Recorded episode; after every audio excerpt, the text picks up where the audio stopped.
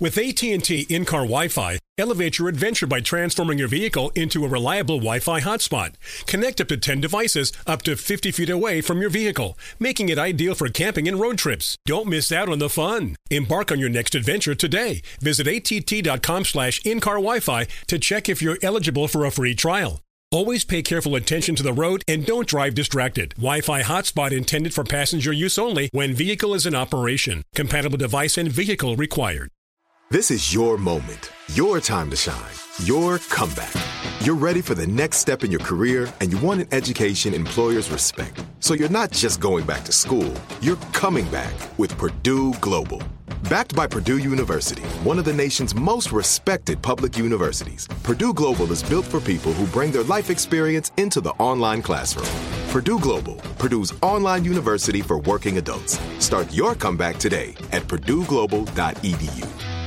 What's up, this your boy Lil Duval, and check out my podcast, Conversations with Unc, on the Black Effect Podcast Network. Each and every Tuesday, Conversations with Unc podcast feature casuals and in-depth talk about ebbs and flows of life and the pursuit of happiness. Unlike my work on stage, I tap into a more serious and sensitive side to give life advice and simply offer words of encouragement, yet remind folks to never forget to laugh. Every Tuesday, listen to Conversations with Unc, hosted by Lil Duval on the Black Effect Podcast Network, iHeartRadio app, or wherever you get your podcasts.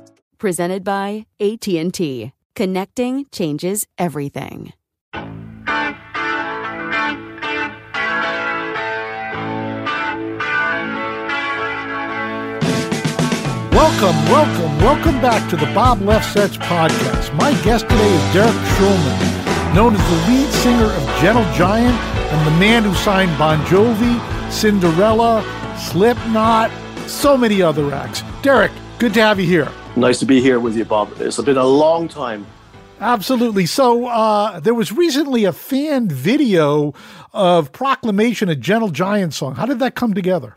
It came together actually from my son, uh, at, who um, has been bugging me since uh, he was born, actually, about, uh, um, and he's uh, in his mid-thirties, uh, not having seen his father actually be uh, a person on the stage, and having seen me on the other side of the business, and, and knowing that I was a musician before I was, I joined the dark side of the business, as it were.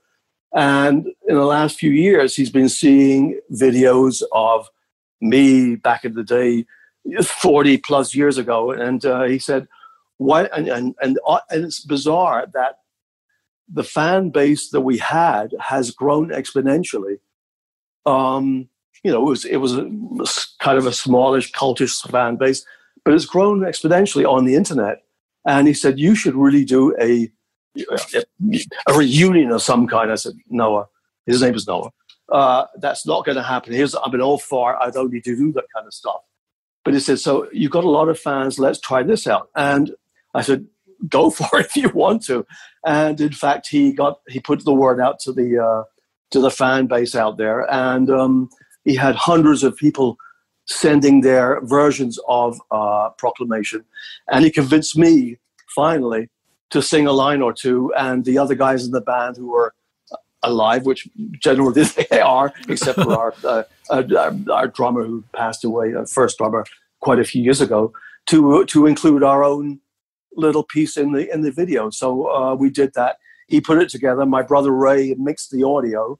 And Noah put this uh, video up, and, um, and in fact, Prog Magazine uh, got involved and said, "This is great. We love this," and and now it's got a lot of views, and uh, it's kind of interesting that that my band, which I left and we we broke up forty years ago, is probably more um, well known, if you like, and more sort of. Uh, uh, have have a bigger fan base than when we did when we were going at the, at the at the time. So it's it's kind of bizarre, but it was his idea, and and he put it together. And my brother Ray, who does a lot of audio stuff for a lot of other bands, five point one mixes, he did the uh, the audio mixes, which are, which was damn difficult, by the way. So I, I I just said, yeah, it sounds like a good idea. So I'm not going to take any credit for it. Okay, why do you think your audience is so large and larger than it was forty years ago? Lots of lots of answers to that question. I think that um, that it's, it's going to sound trite, and it's going to sound, uh, I hope not pretentious, but I think the music held up. It, it was an, it was music which was authentic. It was music that um, I we did for ourselves, rather than following a lead or following another band and saying, let's play like this. We were a band that put our, our own selves together and put a band, put our, our, our backgrounds and, and our, our loves of what kind of music influences together, and became Gentle Giant. I mean, obviously I came from, a, I started being in a band in the mid sixties when I was at school. So we, we went through a lot of, a lot of things, but uh, I think that, I think that the music held up and has held up because it's, um, I, I hate to use the word that, because it's, it sounds like a pretentious word, but it's not. It, it has, has, it really does have authenticity, and, and it doesn't sound like anyone else. We did never try to sound like anyone else. Of course, we all had influences personally of what we loved, and we all dragged in those influences into the band, and the band, those influences were stirred into a pot, if you like, and became Gentle Giant. Okay. Uh, today, and I know everybody hates being labeled, Gentle Giant was certainly seen as prog rock. Prog rock has a bad name in general. In addition, rock is not dominating the charts. Is this a passé style, or is there room for prog rock in today's world? Bob, you know what? We never considered ourselves prog. Or, or or rock, yes, uh, but prog, no. Uh, we just did what we did, and luckily and thankfully, we did. We were we put our band together at a time when there was no uh, titling, uh, there was no chyron saying this is the kind of band you are. We were just a band that put our music, our, again, our our influences and our who we were together, and um, we made music that we enjoyed, and we pushed ourselves musically. Uh, personally for each other, um, and then we when we pushed ourselves musically for each other, we took it on stage, and hopefully one or two people would show up and pay money, and we'd make a living for it. So being labeled as a prog rock band, I don't think we ever considered what we were. We rocked because we had we enjoyed rocking. We our, our backgrounds, my background certainly is in R and B and blues and everything else. And my, my brothers were in classical, et cetera, et cetera. But uh, as far as being uh, um, relevant today, it, for me, it doesn't really matter. I don't care. But obviously, the way I've seen it uh, and the way that what's transpired on the internet, it seems to be, it seems to be um, a little more relevant today than it used to be, actually, in, in a strange way. And because it's interesting to see the the uh, who sent in the music to for this video, which you mentioned, and I would say three quarters, if not seven eighths, of the the people that sent in their musical uh, um, pieces were were people who are, are under thirty-five. So we're not talking about old farts going back and saying, you know, trying to pick up the guitars and their arthritis getting in the way of them playing their or their instruments. It was young people listening to the music we made and enjoying it and and and um, enjoying it for a reason. And I guess the reason was because it was relevant to them. So I don't know if that's answering a question or giving you an answer, but um, passé, I, I don't think so. I think that if it's it's the, it's the same as it's the same as great jazz. It's a great. It's the same as great. Um, dance music is the same as great musical, great classical music. It stands the test of time. And I think, from what I see, I hope that our music has st- stood the test of time, um, which for me is kind of bizarre because I, as you know, I nineteen eighty, eighty-one, I joined the dark side of the business, as you as we just as you just introduced me to. Uh, and um, the interesting thing that I've discovered. And known, and really is very, very interesting to me because, as you know, we've talked over the years about what this business is and, and who we are and how we are, how we get along in this crazy world of ours. And right now, it's the craziest time. Um, having done most things in the business, if you like, what people come back to and this is me personally, what people come back to for me is the music. It's not about the business. It's not about record sales. It's not about who's big and who's not. It's not about, you know, all the other means of hearing, the streaming and this, that, and the other, TikToks and, and et cetera. It's about the music. And when people talk to me, it's not about Bon Jovi or, or, or, or Slipknot or Pantera or whatever. It's about what I did when I was a musician. And that's very heartening for me, actually. Okay, so how did you decide to give up being a musician and go to the dark side? Well, that's another story again, because uh, as I explained to you prior, um, the uh, Gentle Giant, we started Gentle Giant in nineteen seventy, but I started my first group in, when I was at school in nineteen sixty-six. Uh, and that was an incredible period, I have to say. Uh, my first group was a, a group called Simon Dupree and the Big Sound. I was at school, my brother was at school, my elder brother was a school teacher. We put a band together, and we we loved R and B and, and blues and everything else, like most of the other classic rock bands of today did. And we went on the road. And even though we were, I was at school, we went on the road and worked nine days a week, literally, uh, getting a fan base and eventually having a couple of very big hits. Um, those hits uh, became, uh, were... were uh, good for us in certain respects, but became a millstone around our necks because we were expected to be a pop band and stay in the same groove. So I decided, we decided, I'm, I'm giving you a long story. And if, if, it, if it's too long, please No, no, no, no, I'll interrupt you if it's too long. Keep going. So um, in nineteen seventy, uh, when we broke the first band up, um, it was uh, a decision that we were stymied by the fact that we were a pop band, and that and that really stopped us, uh, you know, doing something new. And when we were playing to a uh, an audience who were eating scampi and chips, you know, and waiting for the hits, that really got, kind of got to me more than anyone. So I said, I'm, I'm, we we don't want to do this anymore. Thankfully, we had a manager, and this is back in the day when managers believed in musicians. Um, we had a manager that um, undertook to uh, finance a new project that we said we want to put together. Um, and his name was Jerry Bron, and I give him full credit for this. Uh, he he put money into our pockets for uh, weekly, monthly salaries because he believed in us as musicians. So we found three other musicians. This is my myself and my two other brothers, um, who we want who. We wanted to do something, again, new. We didn't know what it was, but it was, wasn't going to be what we were. We wanted to be the antithesis of this pop thing, which we got out of.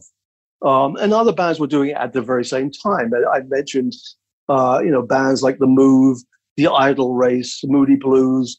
Uh, oh, boy, there's so at that period of time, the mid-sixties to the late to the late sixties to the seventies, all in England, it was an incredible time. It just, I can't, I can't describe how amazing it was. And then from the, in the mid early mid seventies, uh, everything changed, but it was in the U K where it was, it was so relevant and so obvious. Anyway, so we became uh, Gentle Giant. We took about six, six months in rehearsals, and uh, we found this keyboard player called Kerry Minier, who uh, was a, a recent graduate of the Royal Academy of Music uh, in composition, actually, and uh, Gary Green, who was a real blues player. I mean, he was, uh, you know, he came in and wailed away. And in fact, he was the very first.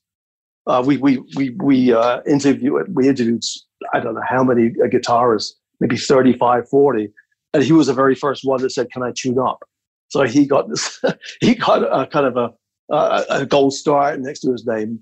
And um, we went through a couple of drummers, but the bottom line is, so we we spent about six to nine months recording, uh, rehearsing, and writing. And, and putting this band together and putting uh, our first, and then going into the studio, and I think November of nineteen seventy with Tony Visconti uh, as this group called Gentle Giant.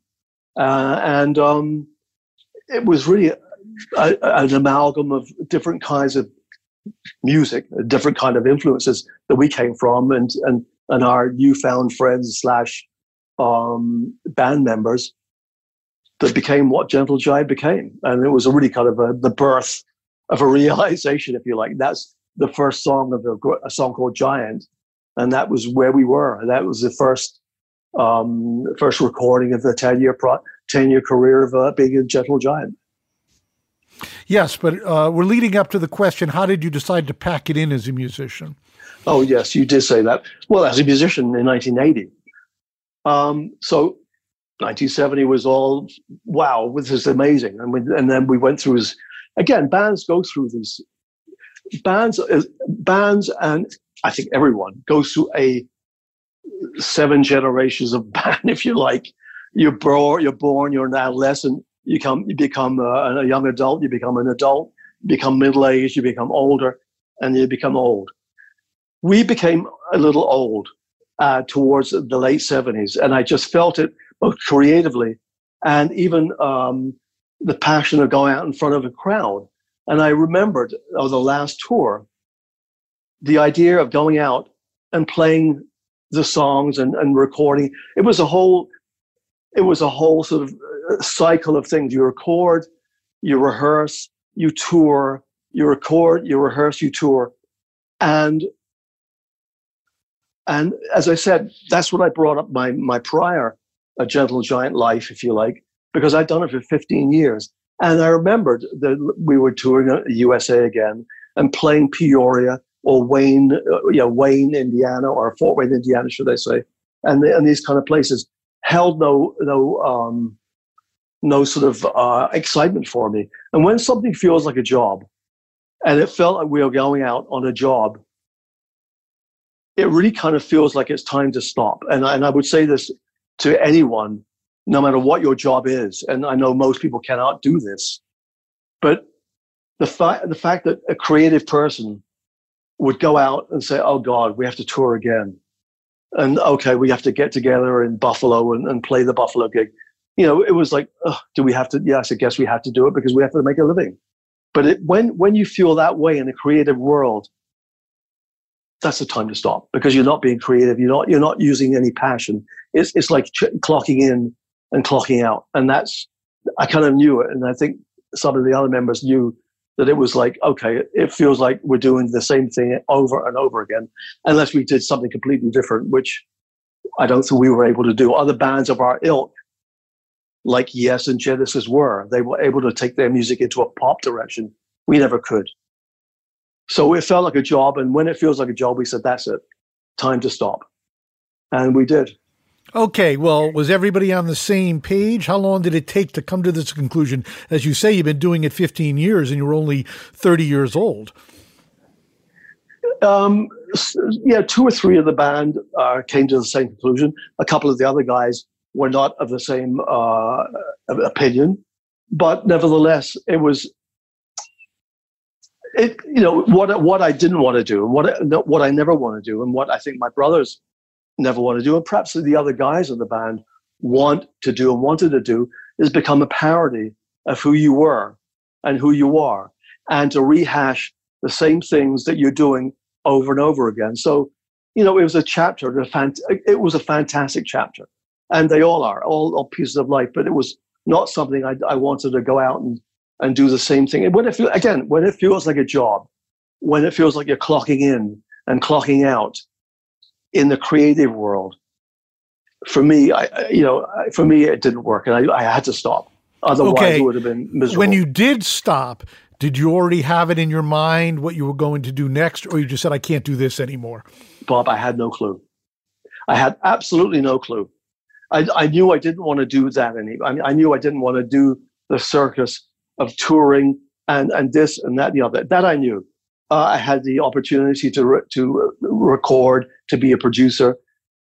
That didn't tickle my fancy either. I mean, I, I enjoyed being in the studio and working with the guys, but that really had no interest for me either, to be locked into a, a room twenty-four seven, which had no darkness. So for a year or so, I had no clue. I was lost, to tell you the truth.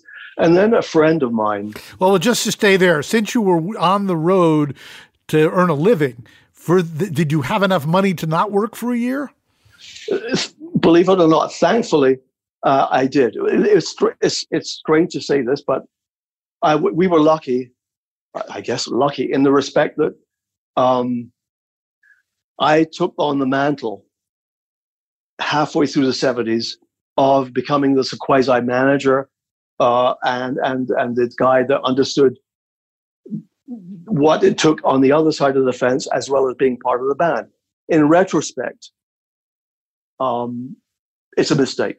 It was a mistake because you lose on one side because you're not you're you're in the band, so you can't give a real objective viewpoint on that being a manager. At the same time, you're in the band, so you can't give your one hundred percent uh, attributes to being creative. However, what it did was uh, again set me up for what I did next in in in a in a way that I think um, did. You know, did me okay. So I was able to make sure that the band had enough money, again, because I was looking after the monies coming in for the group, that we all shared it equally and knew where it was as opposed to going in other people's pockets. So yes, I was able to, you know, get along and not work per se, if you like, for a year or so and, and wonder what the hell I was going to do. However, you know, after a year and a half or whatever, it was going to get it was going to get hairy. So thankfully, um, so to answer your question, that that's exactly what it was. But I got a call from a friend um, in New York who I knew from uh, U K. He was the head of um, Polygram uh, International, who worked for Ruthless Records, who we were signed to back in the day. And he said, "Have you ever thought about joining, you know, a record company?" And that was like an anathema to me. You know, what are you talking about? That's the enemy. But in certain respects, um, as you, as you, as you put it, so so uh, you know, clinically, um, I had to make a living. So I thought, well, you know what? Let me let me see. Let me give it a shot. So I went up to New York. I was living in California at the time, uh, which I hated, by the way. Um, and um, went up to New York and. Um, got offered a job as uh, a promotion man, of all things, and an artist development, but promotion primarily. Um, but that's a grind, being a radio promotion person. Well, the reason I was hired, to tell you the truth, uh, was because the guy who was who hired me, Jerry Jaffe, and all credit to him, um, he wanted, the reason why he hired me, and this is, again, getting back to the prior lifetime, if you like, was because two of my biggest fans, or the biggest fans of the group, were Lee Abrams and Jeff Pollock. And Lee Abrams, of course, as you probably know, was a consultant to one of the biggest radio station uh, consultants, and he was a big fan. And and and Jeff uh, had a, had another consultancy for radio, and I guess Jerry thought, boy, if he, if Derek can get to him, then then we're all set. Well, of course, that didn't work.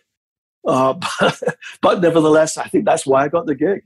Um, but thankfully, I segged very quickly into something which I enjoyed more, was amusing. But that's the reason, to tell you the truth, the reason why I got the gig in the first place. Okay, so then it transmogrifies into the music. What does that look like? Well, it was it was interesting because, having been on the road uh, and been a musician, I knew a lot of the musicians and bands and everything else. So a lot of people, managers and and uh, managers especially, would come in. They'd go to the A and R department. And at that time, Polygram was kind of a bit of a mess. It was like it was a they were still trying to put Philips and and and Siemens together to make a real company. And in certain respects, it was kind of like a free for all. And it was there was no real sort of uh, top down leadership. It was more from the inside. And there was a group of us saying, let's let's let's make this company. Let's do something interesting here. And there was a there was already a catalog. There was already a few bands in, in the in the in the um, roster, like Kiss, like uh, um, Def Leppard, et cetera. That were just bubbling under. And um, I uh, was uh, I, again Jerry Bron, who was my manager at at uh, for Gentle Giant, um, came in with my very first A and R thing, if you like. Was he came in with a, a new Uriah Heep record. He didn't go to the A and R department. He went came to me and said, "Derek, do you think you can, uh, you know, you can convince any, anyone that it's worth putting out?" I said, "Let me hear it." And they had a couple of songs on the album. Uh, it's one song was called "That's the Way That It Is," and the other song was called On the Rebound. And I said, I think this could do well. And in fact, I helped them get a deal. And in fact, that song became a decent-sized hit and put them on the road again to being a a band that was kind of meaningful in the U S and, and sold quite a lot of records. So that made me think about segging into the A and R world, which I did very quickly since, in, since then. So I started in promotion, but effectively went into A and R virtually straight away. I mean, with six months to a year, I was in A and R, but I still retained my, you know, my radio people, friends, and everything else. So, you know, I was able to do all these things at the same time, knowing the bands and musicians uh, and and everything else. The one thing that one the one thing I, I just remembered uh, was and is that the bands and, and the artists and the managers who came in would remember me from the road, because I would I was on the road until a year or two ago. Uh, prior to that, and and um, they knew that they couldn't say, "Well, you don't know what it's like to do this," or "Here we are doing this," because I, yes, I, I did know what it's like. I knew what it was like to, to sleep in a van. I knew what it was like to live in a to to to fly in Concorde. I knew what it was like to sleep on a floor before a gig. So the one thing I had going for me, and I think those managers and musicians appreciated the fact that I didn't come from a, a world where. where I was just hanging out backstage wishing I was on stage. Um, so I think I could relate to the managers and artists in a way that most other people couldn't. Okay, so how did that lead to, after Uriah Heep, what came next? Believe it or not, Bon Jovi. So tell us the story of Bon Jovi.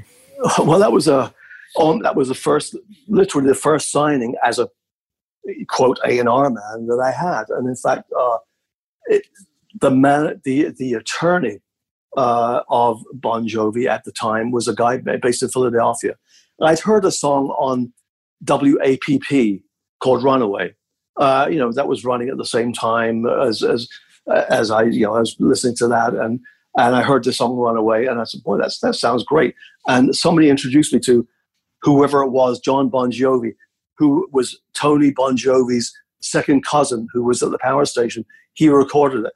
A guy called Arthur Mann, he was an attorney, and he said, "You've heard, I've heard, you've heard, you like this song, Runaway. Can I bring you some demos?" And he said, I said, "Sure, by all means."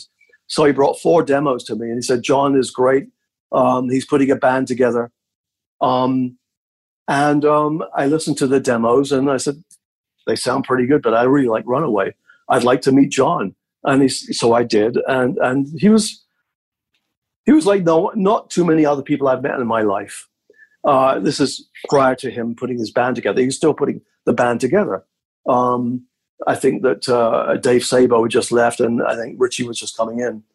Um, but John I met, and um, I've never seen anyone as, as young been so focused and driven. I mean, we're talking about someone who...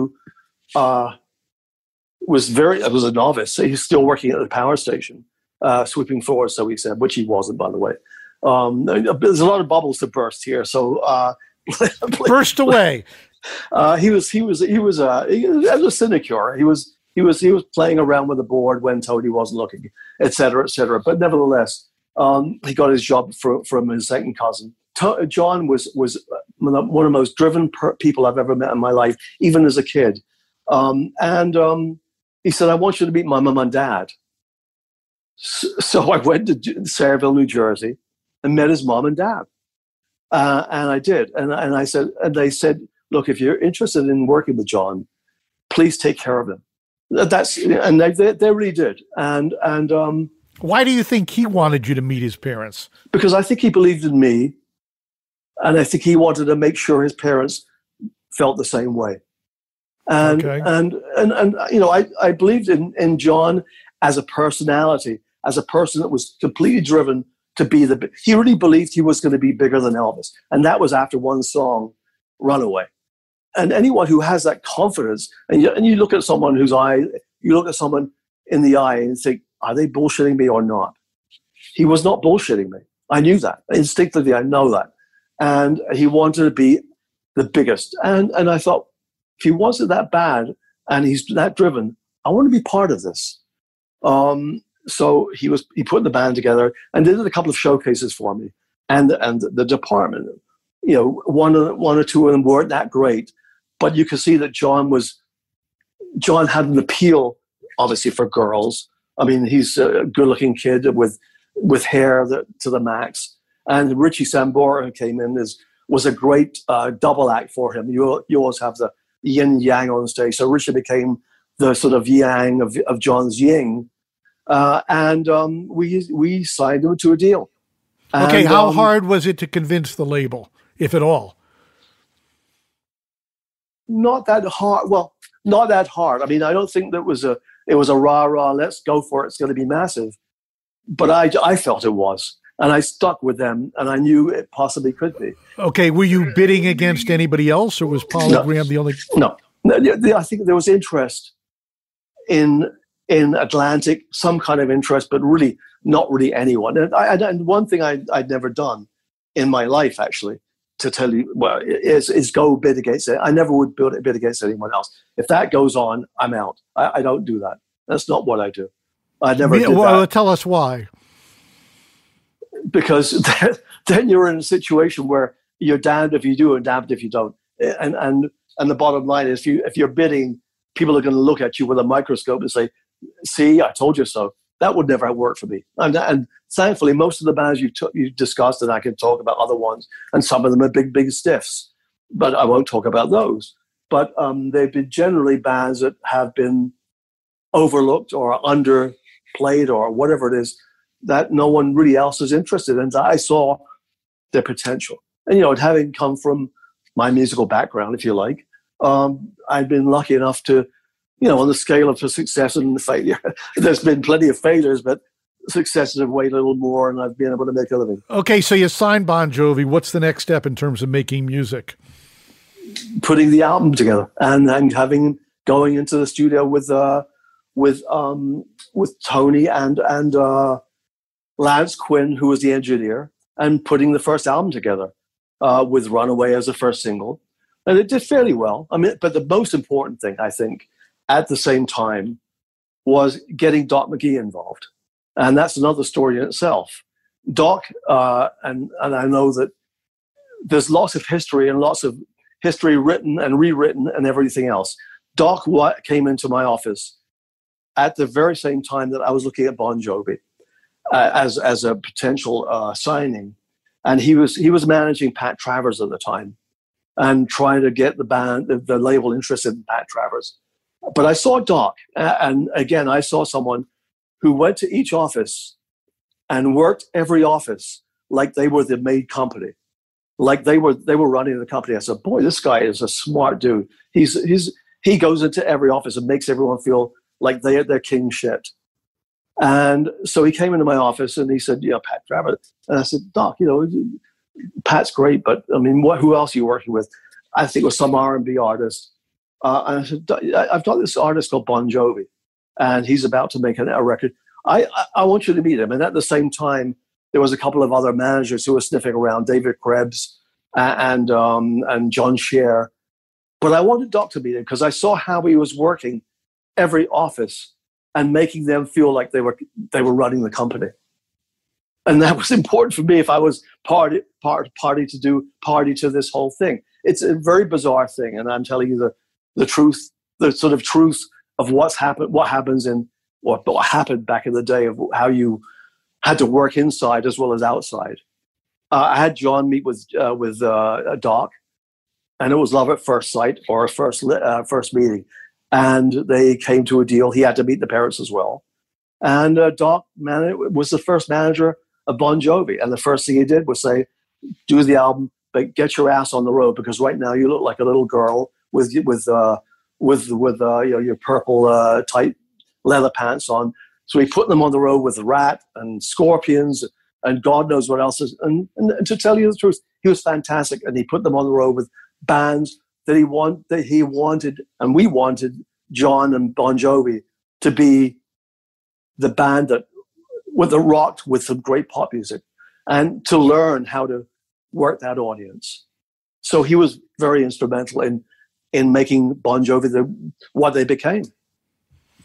Okay, so you make the first record, you have Runaway, you re-release in a better fashion. Now talk the second record. The second record was a, was a sophomore kind of um, flop, if you like, in certain respects, because I had to read, I had to write new songs. You know, John and, and the band had written some of the songs probably over like the last ten years. So I had to write some new songs, and we had to decide who we uh, would um, rec- record and uh, and produce it. Lance Quinn, who had worked at the power station, uh, he was there, and the, on the first record, he said, let's record it in Philadelphia. Uh, so we did. And to tell you the truth, it was a bit of a disaster. Um, it was really very, the atmosphere was awful. The songs were not quite as good as the first album. And um, it was it was an okay album, but it, you know, but it was not a great album. And and but nevertheless, it did okay. It was seventy-eight hundred degrees Fahrenheit, which I never agreed with the uh, the title. It was an awful title. The cover. What was it supposed to mean? Uh, you know, uh, the, the boiling point of, I, I don't know, was John, the boiling point of, of, of stone or something. I, I really don't know, actually, to tell you the truth. It was not my idea. Uh, again, it was, and, and neither Doc, it was like John's, John's vision, but the, the, the, the, the recording was a terrible process. And in fact, I had to kind of fire Lance, and that was a, a process, process in itself. Um, and um, and get it finished by by Tony actually, um, and uh, Tony Tony uh, Tony Bon Jovi uh, to mix it, um, who uh, didn't want to do it, but he did because he got points. Uh, but it was a uh, it was a not a very pleasant experience, um, but it did the trick. In fact, in that he kept him out there, and John and Doc kept him out there working. It wasn't a stiff. It was it was an okay second album. It was a sophomore kind of slumpy record, but he kept him out there. And then, um, and then we uh, reassembled. If you if you were talking about Bon Jovi's career, yes, okay, we we reassembled ourselves again after the touring, and um, I you know I got to know um, Bruce Fairburn and Bob Rock uh, from from listening to a couple of albums of Bob. I was a fan of my old group. Again, this goes back to the fans and groups and, and musicianship and everything else. And they were, they, I think they'd just done Loverboy and uh, Honeymoon Suite.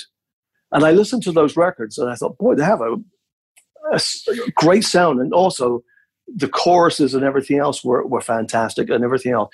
At the same time, John and Doc and the band knew that to go to the next level, they needed to have, number one, a great producer. Number two, songs that would cut through the the the, the mist, the, the cut through the world of rock radio and A O R radio, whatever that meant. Uh, at the same time, M T V was was the the big uh, uh, the big macher in the house. Um, so I, I, I another story. So um, I said, boy, you know, John, would you you would you think?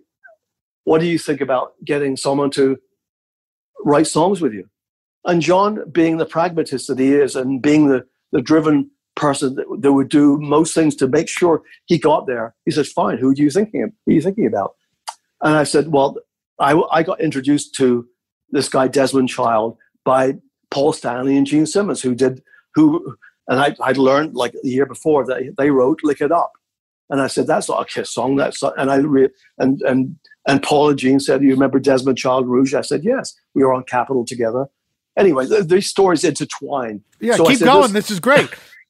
So I said, this guy Desmond Child apparently is really good because Kiss. You know, uh, Paul and Gene have told me that he's a great songwriter. Why don't you guys get together? And he said, fine, no problem. Let let, let introduce me.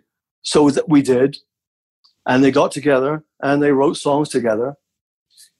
And I think, I, I, I'll just say the rest is history, because I wrote Living on a Prayer, You Give Love a Bad Name, Bad Medicine, you know, et cetera, et cetera. And Bon Jovi, and they went into the studio in Vancouver with Bruce Fairburn and, and Bob Rock and Mike Fraser being on tape op.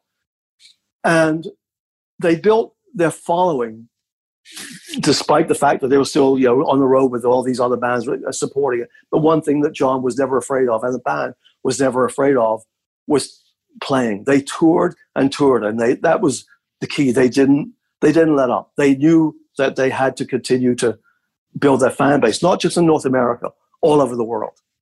Um, so putting all these elements together, um, as soon as the album was done. Okay, the album, was it an easy process? And two, did you realize what you had? First question, uh, easy process. Yes, it was. It was the most, it was the easiest process we had. And, and, and we, we knew absolutely one hundred percent when it came, when, when the album was mastered, absolutely one hundred percent knew that this, we had it. We had something. This was going to be a big, big, big hit. I knew it. We all knew it. And absolutely. Then what, you know, there's a famous story that they had to can the original cover. Since you worked at the label, what was the story there? Well, that's true. That's, that's a fact, actually. Uh, we, you know, that was, um, there's a lot of, we had all the, all the other people involved in, in, in the company wanted to be part of this success. So we, I don't know who decided that uh, this girl with a pink uh, bikini that ripped off was a great idea for the title, for the album cover. And we thought, boy, this is not a rock band. This is like, I mean, you want Billy Squire to, to go down the tubes. This is even better. Um, so actually, John, and, and John was the one that said, holy shit, we can't do this. At the same time, there's about fifty to sixty thousand units already pressed up in the, in the plant. So we held everything. And, and to tell, to be honest, John and Doc said, stop the presses. We have to get a new, a new cover. And John and uh, I think Mark Weiss went into this, went into their little studio, and John said, let's get a, um, a, a plastic garbage bag, and I'm going to spray Slippery When Wet on this garbage bag, put my finger across it, take a picture of that. That's the cover. And all, all power to him, because it was his idea. And we had to change things in, in right in midstream, and that became the cover. And thank God that it did, because the other one is a disaster, um, or would have been looked at as a disaster, despite the fact that music inside the the, uh, the L P, as it was then, uh, was great. But it would have been viewed viewed like um, something we didn't want the band to be. So yes, uh, that that happened just as it was about to be released. Thankfully, we put the brakes on right at the last second, as far as the um, the uh, visuals were concerned. And I think the first song out was um, Bad Name, I believe it was, and then uh, Living on a Prayer was the second out, second track, and then. With A T and T in-car Wi-Fi, elevate your adventure by transforming your vehicle into a reliable Wi-Fi hotspot. Connect up to ten devices up to fifty feet away from your vehicle, making it ideal for camping and road trips. Don't miss out on the fun. Embark on your next adventure today. Visit att.com slash in-car Wi-Fi to check if you're eligible for a free trial. Always pay careful attention to the road and don't drive distracted. Wi-Fi hotspot intended for passenger use only when vehicle is in operation. Compatible device and vehicle required. If you use paper, you're a human. But if you choose paper, you're a papertarian. Someone who lives a paper-based lifestyle because it has a positive impact on the planet. And also because it's the easiest choice you'll make all day. Seriously. It's as easy as reaching for boxed instead of bottled water. It's as easy as opting for beauty products that come in paper packaging. It's as easy as grabbing eggs in a cardboard container. And that's all in one trip to the grocery store, which, if we're being honest, you were planning to go to anyway. But paper isn't just an easy choice. Papertarians know that it's the smart choice, too. Because paper comes from trees, a renewable and sustainably managed resource. And paper products are designed to be recycled. In fact, when you choose products that come in paper-based packaging, those fibers can go on to be recycled up to seven times. So why wouldn't you go papertarian? I'll wait. Learn more at howlifeunfolds.com slash papertarian. This is it. Your moment. This is your time to make your comeback with Purdue Global. When you come back with a Purdue Global degree, you create opportunity for yourself, your family, and your future. It's a degree you can be proud of. A degree that employers will trust and respect. Purdue Global offers working adults like you over one hundred seventy-five flexible degree programs to meet your specific career goals. These include associate, bachelor's, master's, and doctoral degrees and certificates. Purdue Global degree programs range from nursing to business to communication and more. Whatever your interest, we have the degree that will move you forward. You have the knowledge. You have the experience. Now it's time to get credit for the work you've done and earn the recognition you deserve with Purdue Global, Purdue's online university for working adults. You know you're worth it. We do too. So don't wait another second to get the degree that will take your career to the next level. Start your comeback today at purdue global dot e d u. Okay, so a little bit slower. What happened? You put out the record. Does it react immediately? What's it like being at the belly of the beast? Through the roof. I mean, it was, it was, uh, there are, there are times in your life, you know, there, there are, we all know there are, there are, there are peaks and valleys. Uh, and, and I just remember, number one, hearing this album and knowing I knew that this was it. I knew it. And when you heard it on the radio, and you saw it on M T V. We got Wayne, uh, um, oh, the, the videographer. Uh, anyway, the guy who who does all the best videos to do the, the video, which looked like it was on. You know, the, he was it was it was playing in front of he had twenty thousand people when he was only playing in front of two thousand, if if that, when he, when he was doing it. Um, the video looked amazing. The song went on the radio. It immediately became a gigantic hit. Immediately. And the album just blew into number one. It was just, it was, it was like, it was like something that you, you, you rarely see in your lifetime.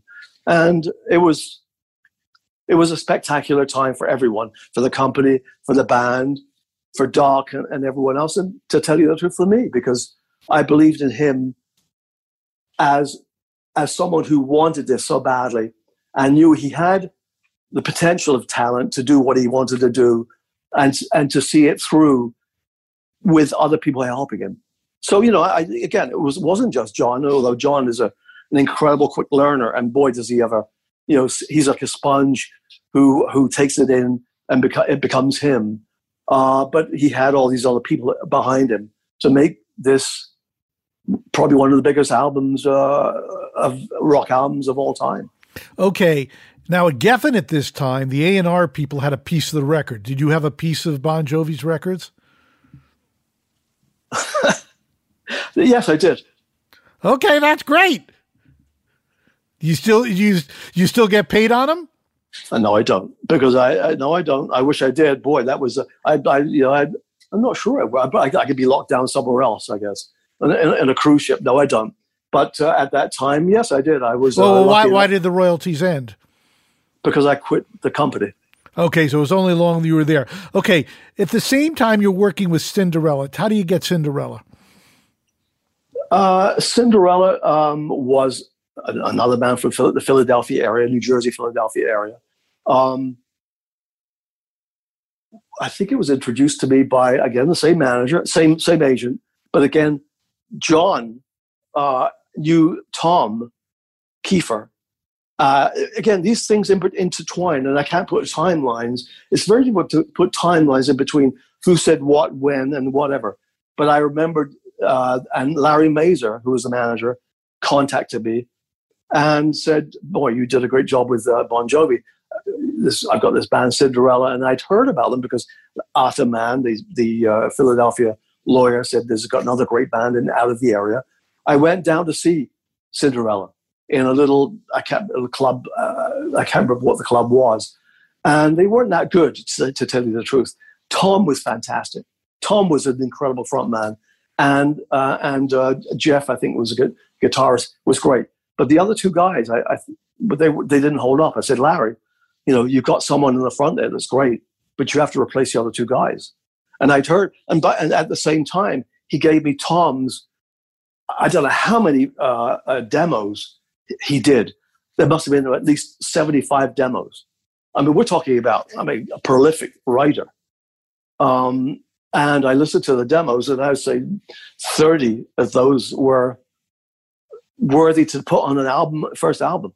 So I said to Larry, put a great band together, and I'll put, I'll give you a deal. Um, and he found two other players that fitted the mold that I think were worthwhile for Tom to front. And uh, I did the deal. There was no one else involved. I mean, it was almost like me doing so- something sight unseen. But I listened to the music that Tom was writing, and um, put put uh, signed the band to Polygram, and got Andy Johns of all people to uh, to produce that album, which was a, a treat in itself. uh, to say the least. But that was that was another that's another story. Um, but anyway, uh, that first album, I think it was Night Songs. Um, at the same time, then Bon Jovi's "Slippery When Wet" was uh, was uh, was high on the charts. That came out li- literally a little time after uh, "Slippery When Wet" and blasted into the charts as well. So I was, you know, I had two of the f- two of the f- top five albums that I discovered, and I was I was hot shit. Okay, a couple of questions. Anyone ever debate the name Cinderella? Did Kiefer come with Cinderella? I think it was. Yeah, I think it was. Yep, I think it was Kiefer and and Larry. You know, I, and I didn't dispute it. I think I thought it was fine. I think you could play around with it. You could play around with the the, the visuals. I mean, we did on the you know the uh, the first couple of videos. They were funny. They were they were you know they were kind of like. Um, in fact, I got John involved in one of the videos. Uh, again, this is the old M T V time when. When it was just when breaking a record was getting on M T V and getting on the radio, and then you're off to the races. Boy, that was the time when the jigsaw puzzle was five pieces, not five thousand. Well put. Okay, there was never really another Cinderella album. What happened there? No, they had they had Night Songs, and they had uh, the follow up, which is uh, that did well too, and I can't remember the damn name. I wish I could. No, that was a, a they had two really big big albums, and then um, I left. I left Polygram to, to run Atco, uh, and um, and they, they they still continued their career. John, of course, he went on to he went to New Jersey. Okay, but a couple of questions. They said that Tom lost his voice. Is that true? That was probably after you were there at Polygram. Yeah, that was after. Yes, he did. Yeah, I, I'm still friends with Tom. Tom's a great guy. I mean, he really is a wonderful guy and, and a real talent. And and the truth is that we were. We we locked onto the M T V Hair thing, uh, where and Tom really was a blueser, and he loved he loved blues and, and the whole sort of the the, the blues thing. But um, yes, he did. He lost his voice. He his um his he had nodules on his uh, his um uh, vocal cords for a, quite a period of time. He was living in Nashville, and he told me that. And he said he was afraid that he wouldn't be able to sing, but he got them back, and he's still in a great voice, which I'm happy about. Were you were you still at Polygram when they made New, when Bon Jovi made New Jersey? I was literally walking out the door when uh, he was uh, making New Jersey. Okay, from my viewpoint, I love "Slippery When Wet," but Bon Jovi, in my viewpoint, has never equaled that. And I bought, I even bought uh, New Jersey when it came out and was disappointed. Do you have any insight in? Once again, do you believe you were the special sauce? What was going on? Boy, but that's if, if if I thought that, then then uh, you know, if I think that or thought that in any form, in any way, that, you know, then somebody shoot me in the head for God's sake. Um, no, uh, you know, I was certainly intrinsic. I really was, but everyone. It wasn't just me. It was the company. It was Doc. It was it was the agent. It was John himself. It was a band. It was everything. Um, but certainly we had a chemistry together to make Slippery as as big and as good as it was. Uh, when I left, I mean, you know, when I left, maybe there was a little lack of, you know, in intimacy with the label. I don't know. I mean, I, I can't say for sure. Maybe John was getting a little uh, bored. I mean, he was working his ass off. I mean, they do it. They were they toured and toured. But I was there when they started it, but I, I wasn't really there when they finished. I was my my next step was was uh well before we get to your next step, uh, when they would be making these records, since you were a musician and you have experience, to what degree did you weigh in on the material and the studio, not only say yes, certain thumbs up or thumbs down, say, well, you know, should we change this? Should we try this? I, I actually did uh, quite a lot on, on some albums, not so much the Bon Jovi ones, because I was I was there in the studio for sure in, in Vancouver with, with I mean, uh, Bruce Fairburn is a great, was a great musician, and Bob Rock himself is a great musician. You know, I'd, I'd listen to certain things and they say, what do you think? What do you think? I wasn't one to pipe up and say, I think you should do this, because uh, you know, we had enough talent in the room to to uh, to know what was best and and uh, and say yes or no to. However, with Cinderella, I was a little more proactive, uh, but in both their live show and as well as writing. Um, And when they, to give you an insight about live, uh, when Cinderella first went out, because their record came out, and they weren't really a live band yet, and suddenly they became, they were all over M T V, they were all over the radio, and they had never done real gigs. They played a few, played a few club shows in Philadelphia, and they went out there, and I can't remember who they went out with, but they weren't very good.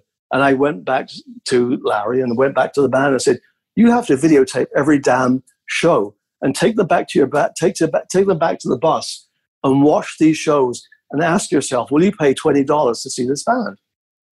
Watch it. You've got to watch this. And, and, and I have to say, they took it to heart. And they watched themselves and said, boy, I made a mistake there. They, that, was, that, that, that choreography was awful. I should be doing this instead of that. Um, so, you know, they listened. So I said, do that. At the same time, um, you know, I would, I'd sit down with Tom.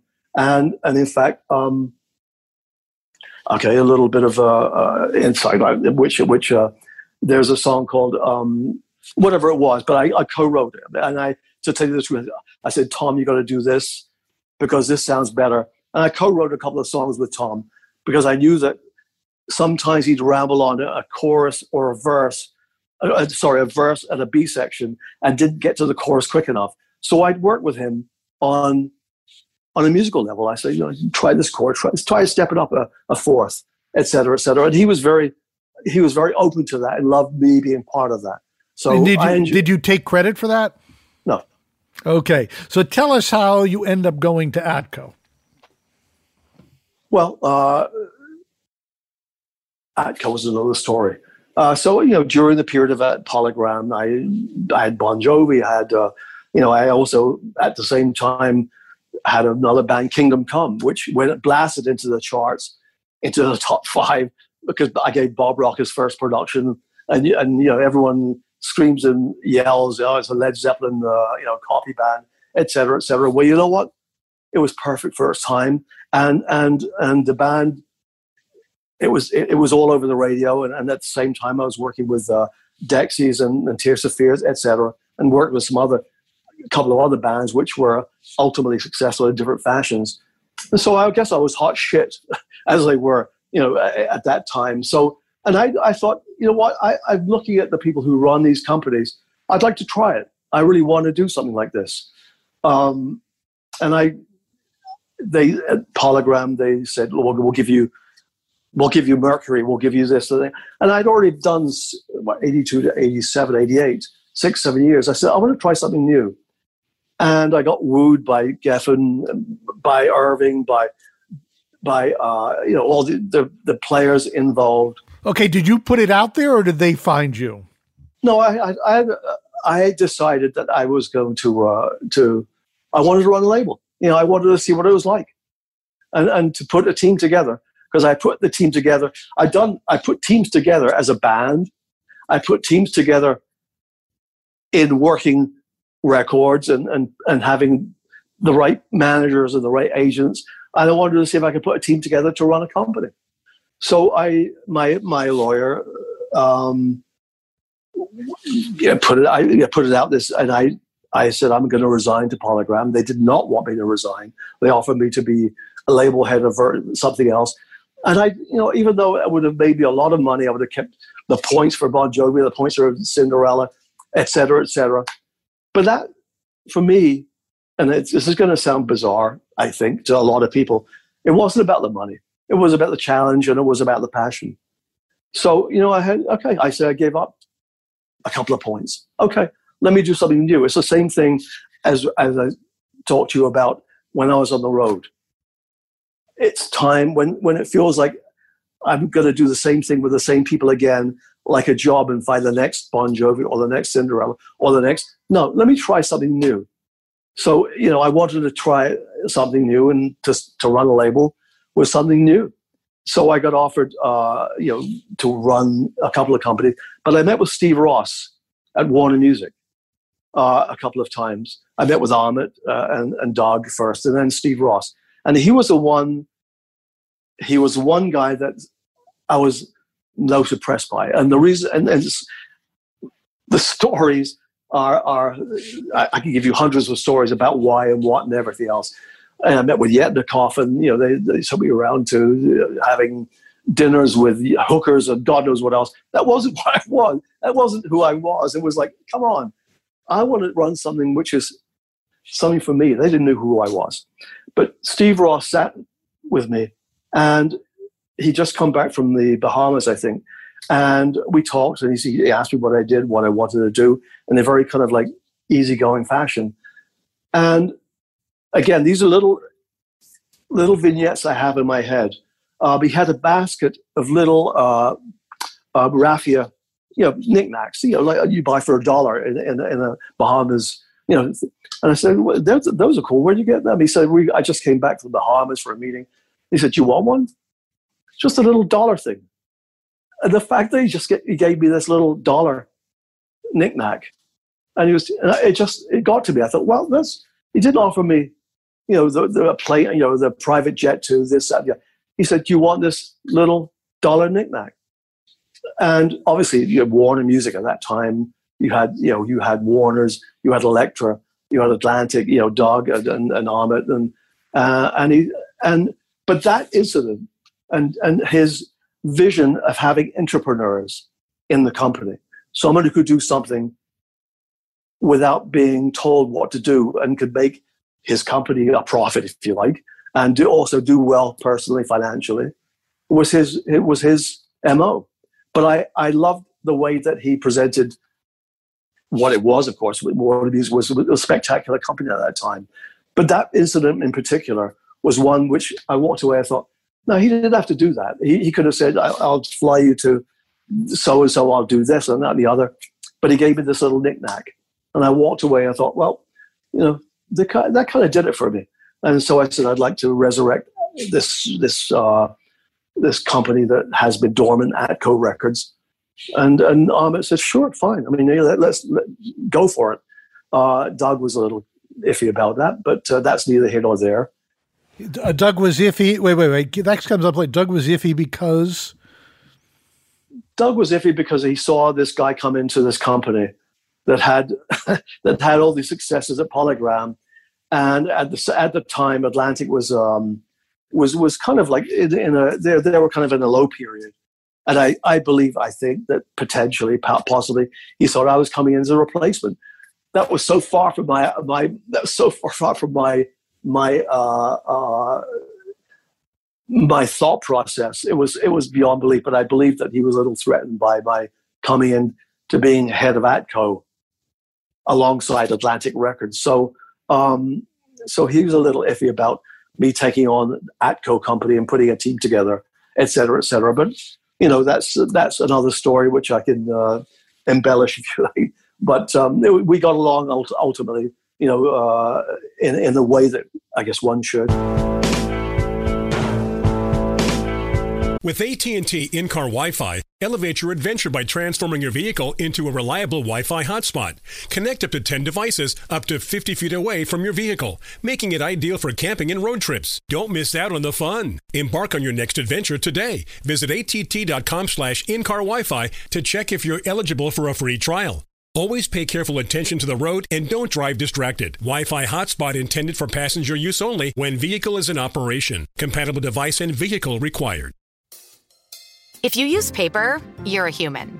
But if you choose paper, you're a papertarian. Someone who lives a paper-based lifestyle because it has a positive impact on the planet. And also because it's the easiest choice you'll make all day. Seriously. It's as easy as reaching for boxed instead of bottled water. It's as easy as opting for beauty products that come in paper packaging. It's as easy as grabbing eggs in a cardboard container. And that's all in one trip to the grocery store, which, if we're being honest, you were planning to go to anyway. But paper isn't just an easy choice. Papertarians know that it's the smart choice, too. Because paper comes from trees, a renewable and sustainably managed resource. And paper products are designed to be recycled.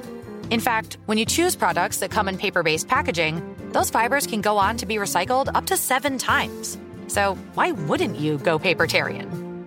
I'll wait. Learn more at howlifeunfolds dot com slash papertarian. This is it. Your moment. This is your time to make your comeback with Purdue Global. When you come back with a Purdue Global degree, you create opportunity for yourself, your family, and your future. It's a degree you can be proud of, a degree that employers will trust and respect. Purdue Global offers working adults like you over one hundred seventy-five flexible degree programs to meet your specific career goals. These include associate, bachelor's, master's, and doctoral degrees and certificates. Purdue Global degree programs range from nursing to business to communication and more. Whatever your interest, we have the degree that will move you forward. You have the knowledge. You have the experience. Now it's time to get credit for the work you've done and earn the recognition you deserve with Purdue Global, Purdue's online university for working adults. You know you're worth it. We do too. So don't wait another second to get the degree that will take your career to the next level. Start your comeback today at purdue global dot e d u. Okay, so you're now at Atco. You have the Rembrandt, you have a hit, you have Pantera. So what's it like there running your own company? The first, okay, the first uh, two or three years, fantastic, amazing. Um, you know, I was given free rein um, the first year. Obviously, you had to build a team, and I kind of stole the best people from Polygram because they were kind of like going through their There, there's some machinations of being bought or whatever. Um, I got a really good team together. Um, I was lucky enough to have, you know, have a couple of pretty decent sized hits straight away. Um, Pantera being one. And in fact, the, the funny story about Pantera was I was going to sign them to Polygram, but I knew that I was leaving. And so I said to the attorney at the time, who's no, no longer with us, can you wait until I'm, I uh, whispered in his ear, um, and I signed them to to uh, to Atco, and and uh, Pantera was was a, a huge hit out of the box. And Doug, this is a story about Doug actually. Um, he didn't know who Pantera was. He thought it was a, some kind of hip hop. He really did. He thought it was some kind of like, is it, is this a new Doctor Dre uh, um, production? And, um, and of course it wasn't. But um, it was great for the first two or three years. Then. Um, In the fourth, third or fourth, fifth year, whatever it was, I started losing, I realized I started losing perspective of what I was in it for. I, I came into meetings and I, I had my general manager. The company became bigger. We we we were just a rock label. We we I took on the mantle of of uh, Ruthless Records of all things. Uh, we did we had a couple of very big hits on Ruthless. Um, which is a hip hop, as you know, Ruthless Records. It was Jerry Heller, and uh, some pop records. And uh, and I remember one thing in particular. Again, these little points of of uh, career uh, career uh, development and why you did things, why you didn't do things. I was sitting in my general manager's office, and um, I heard this song um, uh, on the radio. Um, It was called Sincerely Yours by, um, uh, I'm blanking, sorry, I'm, I'm, it's a long day today. But uh, sincerely, I said I said to Harry, Harry Palmer, Harry, what? I, I like the song. What is this? I've, I've heard it before. And he looked at me like I was joking. And I said, he said, it's ours. It's num, it's, it's, it's in top number one. That was a turning point for me. I, you know, and I went home and I thought, boy, I've lost perspective of who I am. I was wearing a suit. You know, and I and I and and I thought I just lost. I'm, I'm losing. I'm losing Derek. I'm losing Derek Shulman as a, as as someone who loves music, loves being involved in the music business.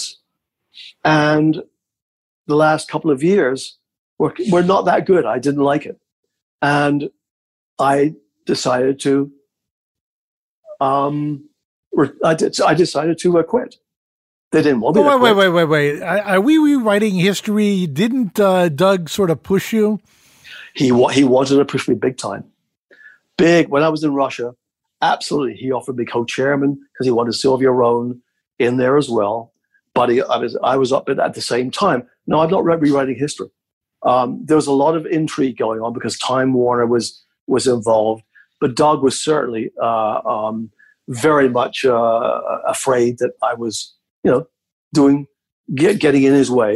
He's taken he's taken a lot of um, he's taken a lot of uh, uh, power away from Bob Margotto and that team there. Um, Ahmet had kind of drifted away, Uh, yes, he certainly wanted me away out of there. But nevertheless, I had a contract and I had a company. However, at the same, so it was, you know, so he, we, we met when I came back from Russia. And when, it, when I was out of the country, um, he tried to do a, have a coup, but it didn't quite work. So I came back and they said, well, you could be, chair, co- you could be ch- co-chairman. You got X number of points and everything else. I said, Doug, I'm out of here. They kept me there for another year and a half, actually. So I said, no, I don't want to do this. It was the same thing as I did when I said, you asked me about leaving Gentle Giant. No, it, it was it was not the money. I didn't want to do it. I'm over it. See you later. So no, I, yes, Doug was certainly, Doug was certainly trying to uh, get rid of uh, this this uh, guy who may be, you know, on the on the prowl to get his job, uh, but nevertheless. Um, when he offered me to be the co-chairman with Sylvia and and and get lots of points and lots of money and X X X. I said, no, I'm out of here. My my attorney went apeshit at me. So what are you talking about? I said, oh, I'm done. I'm I'm resigning. They wouldn't let me go for a year and a half because I had a contract.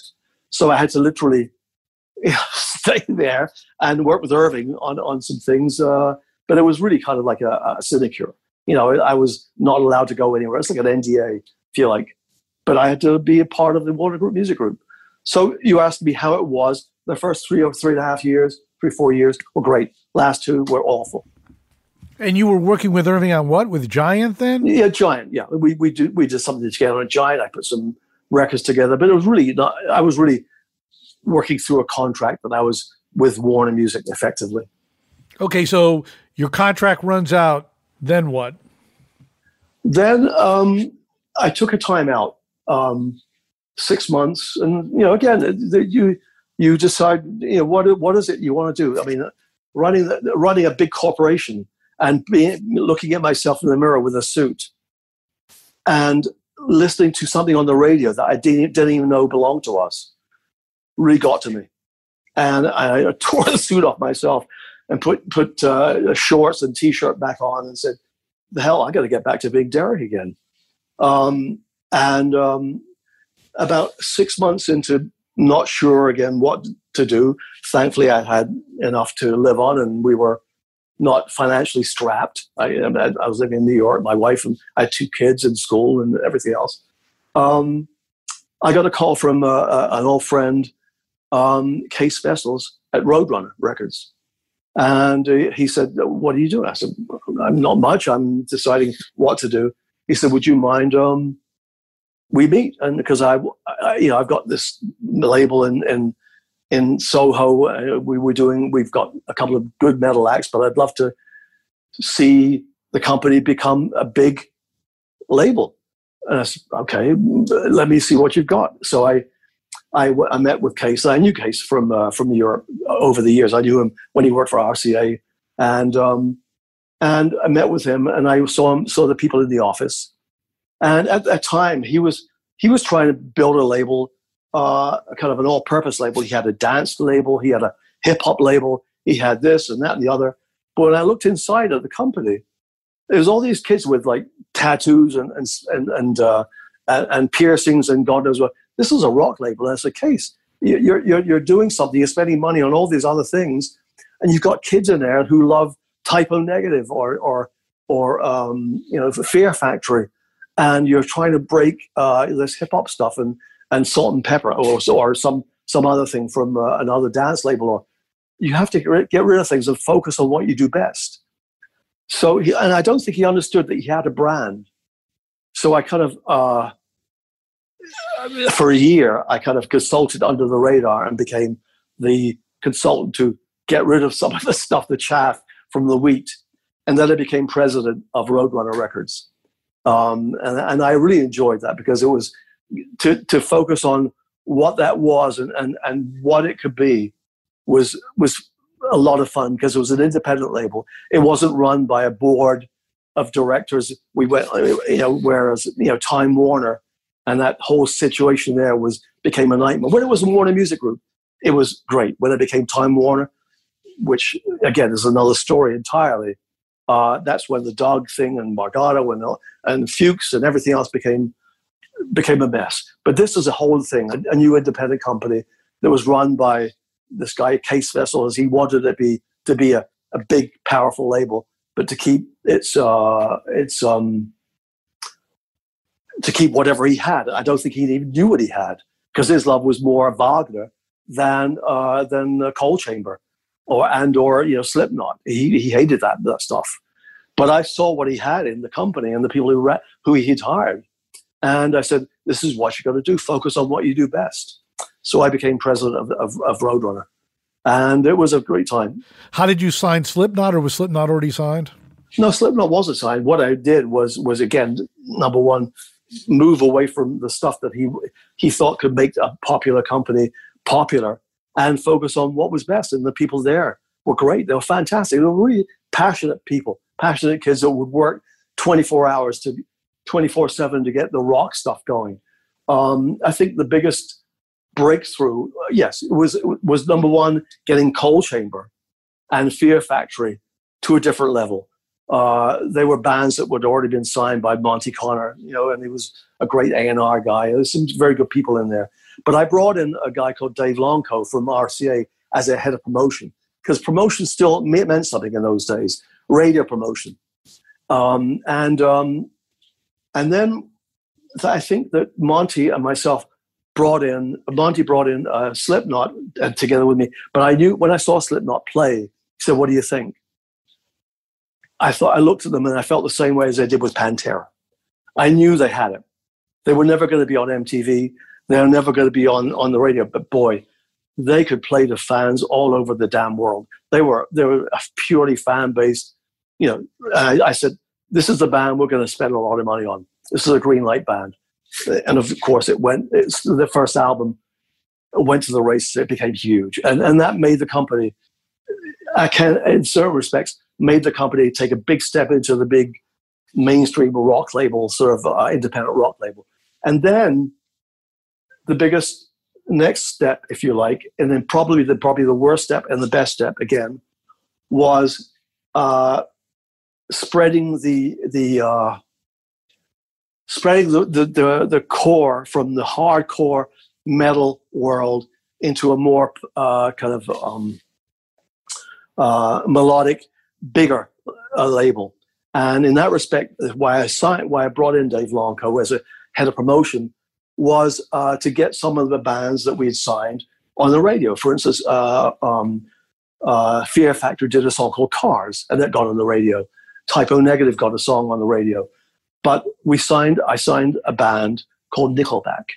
Uh, you know, uh, Ron Berman had brought in several tapes, and Nickelback was one of them. And I kept listening to this song uh, um, on the first album.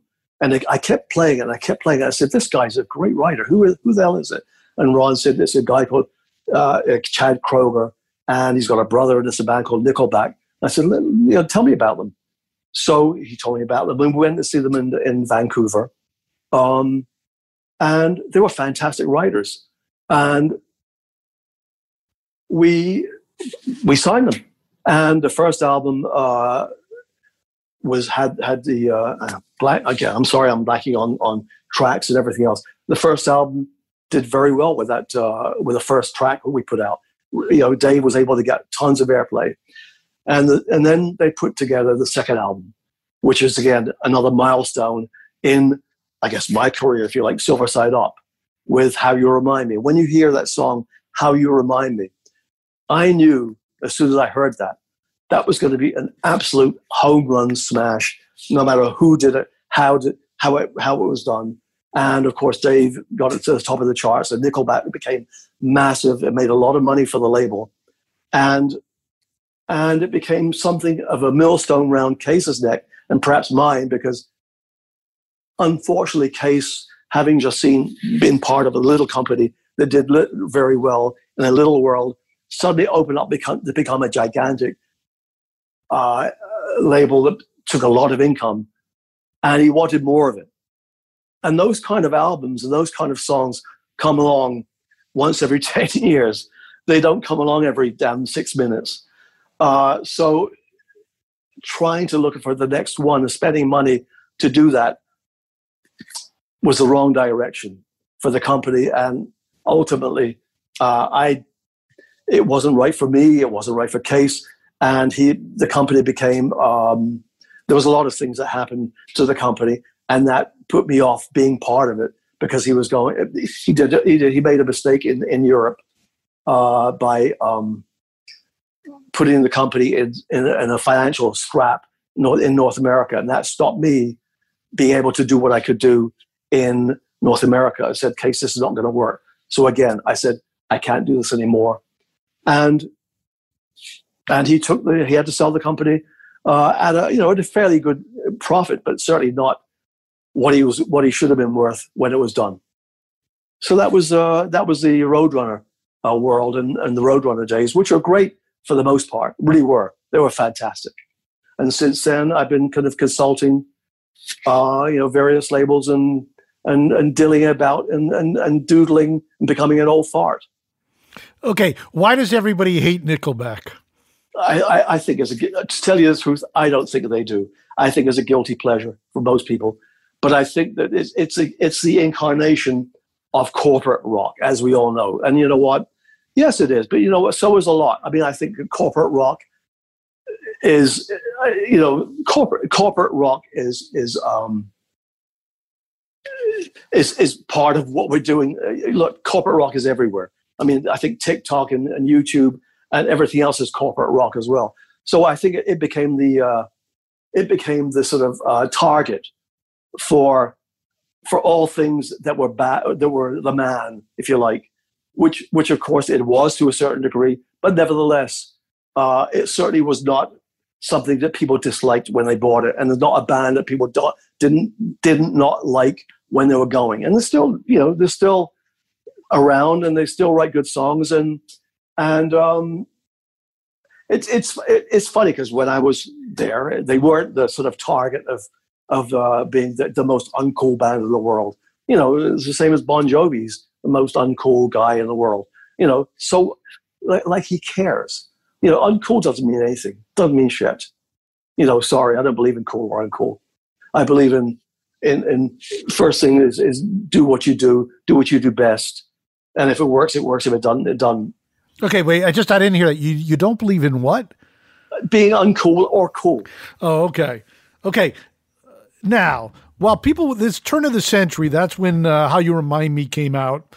two thousand one, two was really big. Uh, while all this was going on, we all the crazy, you know, all the corporate stuff happened in the nineties with Warner, et cetera. But then we had the disruption of Napster. Everybody's bitching about stealing music. And everyone's bitching about Nickelback. But they don't realize that hip-hop is dominating the internet. Correct. And hip-hop gave it away for free with mixtapes, and hip-hop was on SoundCloud, such that at the turn of the decade, when streaming really becomes big with Spotify, suddenly it's all hip-hop. Correct. Okay. As someone who has made his bones and really understands rock, A, is there a future for rock? Is there a place for rock today? And B, does it have to be adjusted to regain market share, to use a corporate term? Well, is there a market for rock? Yes, of course there is.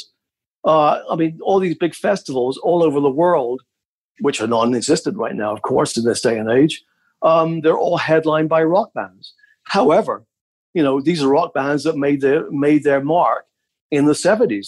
So, I mean, they're going to be dying soon. Um, so, uh, yes, it's a, it's a gigantic marketplace. I don't think the hip-hop world and the pop world and the YouTube world and the TikTok world can can fill that gap. Uh, but certainly as far as the live uh, uh, music business is concerned, it's, it's, it's one hundred percent rock-driven. Of course it is. But nevertheless, on the, on a different level, you'd be surprised. And, and I, I, I'm surprised, and and and uh, I'm surprised that the world of hip hop um, is actually a lot more musical and musically musically diverse than most other worlds, uh, most other businesses are concerned. And I'll give you a case in point. Um, I just got I had a gold record presented to me by a band called Run the Jewels, um, who who have uh, has a song which is a, a song called "Legend Has It," which is the lead song on Black Panther. They sampled one of Gentle Giant songs. And that world has gone back to listening to some of the music which was authentic. I guess the seventies prog music, believe it or not, Common and and uh, the guys in Roots, they're all fans of music, rock music of the seventies and, and progressive music, actually. That's a very interesting fact. That very, is a very interesting sidebar that I don't think no, not, not many people know about. They're the most musically uh, interested and interesting people that are, are around, actually, in some respects. So uh, to answer the question about rock being viable, of course it is. Right now it isn't, because it's it's all about live. And, and as far as streaming is concerned, you know, I see that people are pissed off that they don't get enough streaming, and and and, and Spotify's uh, Daniel Ek is becoming this vilified kind of guy. That's bullshit. I'm sorry. You know, it's, it's silly. You know what? You know, because you know, back in the day, I, I, I was thinking when I was reading about all this stuff and people complaining that he's he's a greedy fuck and all that stuff. You know, I, and I'll go back to the, my my beginnings in the, in the music business. When I first got a deal, and this is, I'm going to take myself all the way back now to nineteen sixty-six, sixty-seven, um, as Simon Dupree and the Big Sound. We were we had a great following. We were playing our asses off. We played we played triples and, and quadruples, if you've heard of them. You played an afternoon show. You played an evening show. You played an all-nighter. And then you, you literally do these these shows all over the country, all over all over uh, U K and in and Europe too. And you became pretty damn good at what you did. You know, you, if you didn't, then you did become a band. Um, and then we got a record deal, and our rec- our record deal, and our record deal was based on uh, a demo, which was sent up to E M I. So E M I invited us up to to their to Abbey Road, and we had to do a full set on stage at Abbey Road with the producers, including George Martin, Norrie Paramore, et cetera, et cetera. All the producers looking at us, sitting there like this. We had to do our full show. Arms crossed for those uh, in the non-video Ar- world. uh, uh, arms crossed. And we did the full set of Simon Dupree and the Big Sound set. And lo and behold, we got a, set, we got a deal, a record deal. But the record deal is one single. And that was a record deal. You know, and uh, w- w- the one single came out. We were fortunate enough to have it hit the lower parts of the top forty. So we did another record. But the record deals in those days, they weren't album deals. They were one singles. I don't think the Be- Beatles had a record deal. I think there was a one single deal. Let Love Me Do. That was it. So, I mean, back in the day, it was about the singles, and we did singles. So, we, and that's how we built our built our fan base, our reputation. The album thing was a whole different animal. That was the seventies. But the sixties were all about record deals, and even bands like Deep Purple, who was, you know, uh, they were, uh, Liam Gillan and, and Roger Glover were in a band called Episode Six. They did singles. You know, they, you can, uh, the Idle Race, uh, Robert Plant was in the Band of Joy. They did singles. You know, so all these bands, that, that was the day when you did singles, and you were lucky to get a deal. And that was that's how you got a deal. You did a whole set in front of these producers, and you were lucky to get a deal. So now I'm looking at, at these people saying, oh, three or four years for an album, et cetera, et cetera. Okay, you know, I understand. I did albums too, but you know what? It is what, again, I'll I'll, I'll quote our our favorite uh, uh, our favorite guy who was uh, sitting in the White House. It is what it is. Um, and then that's that's ironic, by the way. I'm sorry. That's a bit of this irony for it. Uh, you know, um, it is about the song. It is about what it is, and and it's today's world, and not not not last year's or last last month's or or ten or fifteen, twenty years ago. And I I do have uh, sometimes a problem in talking to someone of those of those periods that. And they have all these gold and platinum albums on their walls, and saying, that's not going to happen anymore. It's over. You will not have those anymore. And they, they're, they're, they're, you know, they're shrugging their shoulders thinking, why? Because that's, that, that was then, and this is now. You know, it's, it's, it's a bizarre twist, but I, the, the weirdest twist for me is having these uh, hip hop, uh, uh, musicians hearkening back to music which they thought was was relevant and authentic. And and I just got a gold record, as I said, from Run the Jewels uh, with with uh, you know with um, Killer Mike and, and L P. They were they're huge fans of mine, and that's bizarre. Not of what I've done with Bon Jovi or Pantera, but my as a musician, and that's the key to it. Well, that brings us full circle, literally, starting with Gentle Giant, ending up with Gentle Giant. Listen, this has been so informative. You tell a great story. Thanks so much for doing this, Derek. My pleasure, Bob. It's great to see you again as well. Till next time, this is Bob Left Sense.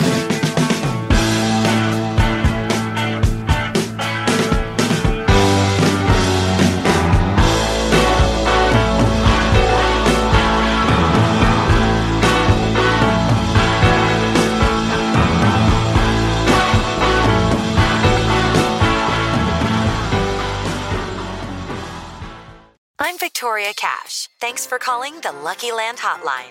If you feel like you do the same thing every day, press one. If you're ready to have some serious fun for the chance to redeem some serious prizes, press two. We heard you loud and clear. So go to Lucky Land Slots dot com right now and play over one hundred social casino-style games for free. Get lucky today at Lucky Land Slots dot com. Available to players in the U S, excluding Washington and Michigan. No purchase necessary. V G W Group. Void where prohibited by law. eighteen plus. Terms and conditions apply. Zero Foxtrot isn't just a brand. It's a way of life. Founded and operated by veterans, Zero Foxtrot's unique apparel and gear echoes the grit of the warrior culture. Zero Foxtrot dedicates itself to producing content, honoring the sacrifices of forgotten heroes of the past, and connecting history to the present. Embark on a journey with Zero Foxtrot today at Zero Foxtrot dot com. It's not merely our products. It's about the ethos that we embody. Rugged, resilient, and timeless. Hey guys, you know what this playground could use? A wine country, huh? A redwood forest would be cool. Ski slopes! Wait! Did we just invent California? Discover why California is the ultimate playground at visit california dot com.